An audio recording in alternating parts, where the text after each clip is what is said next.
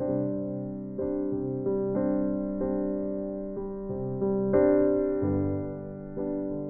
ើកូនសិស្សគេត្រូវប្រឡងគេត្រៀមទុកមុនដល់ពេលថ្ងៃប្រឡងគេអត់សូវភ័យទេពីព្រោះគេបានរៀនត្រៀមហើយរៀនគួរថែមសួរគ្រូឬក៏ជជែកជាមួយមិត្តភ័ក្តិអញ្ចឹងទៅយ៉ាងណាក្នុងជីវិតនេះតើតែយើងត្រៀមយើងដឹងផែនទីជីវិតយើងត្រៀម រឿងរ៉ាវដែលត្រៀមទទួលរឿងរ៉ាវដែលកើតឡើងក្នុងជីវិតហ្នឹងយើងអត់អត់ភ័យហ្មងទេអឺបើយើងជិះឡានតាមផ្លូវយើងអត់ស្គាល់ផ្លូវហ្នឹងយើងវាក់អឺយើងបន្តិចឈូសួរអ្នកនេះសួរអ្នកនោះបន្តិចបើកឡានធ្លាក់កលុកដោយសារយើងអត់ស្គាល់ផ្លូវហ្នឹងប៉ុន្តែបើយើងស្គាល់ផ្លូវហ្នឹងឧទាហរណ៍ថាយើងត្រូវដល់មុខគឺថាត្រូវយើងទៅទៅផ្លូវទៅវត្តភ្នំចុះយើងច្បាស់ បើពីវត្តគុលតឹងទៅគឺថាឆ្លងស្ពាន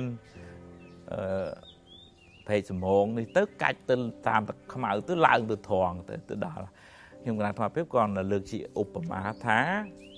បើយើងដឹងថាជីវិតហ្នឹងវាតែងតែមានរឿងល្អខ្លះមិនល្អខ្លះវាតែងតែជួបរឿងអឺគប់ចិត្តជួបរឿងមិនគប់ចិត្តជារឿងធម្មតានៃជីវិតតែងតែជួបតែងតែព្រាត់តែងតែ ជាតែងតែឈឺតែងតែបែកបាក់ព្រាត់ប្រាស់យើងត្រៀមអញ្ចឹងទទួលរឿងពិតនៃជីវិតអញ្ចឹងទៅយើងមិនកើតទុកវាឧបមាដូចថាយើងមានម៉ែចាស់មួយយើងមើលគាត់10ឆ្នាំហើយ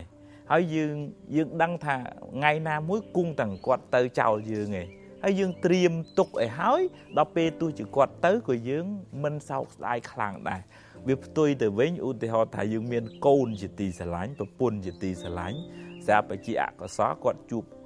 គ្រោះថ្នាក់ចរាចរណ៍ស្លាប់ទៅយើងអត់បានត្រៀមអីសោះអានឹងទុកខ្លាំងមែនតើអញ្ចឹងតើតែយើងរៀនត្រៀមកាយត្រៀមចិត្តដើម្បីទទួលរឿងរ៉ាវទាំងល្អក្តីទាំងអាក្រក់ក្តីក្នុងជីវិតហ្នឹងទើបយើងមិនសូវមានទុកខ្លាំងអនុមោទនា thank you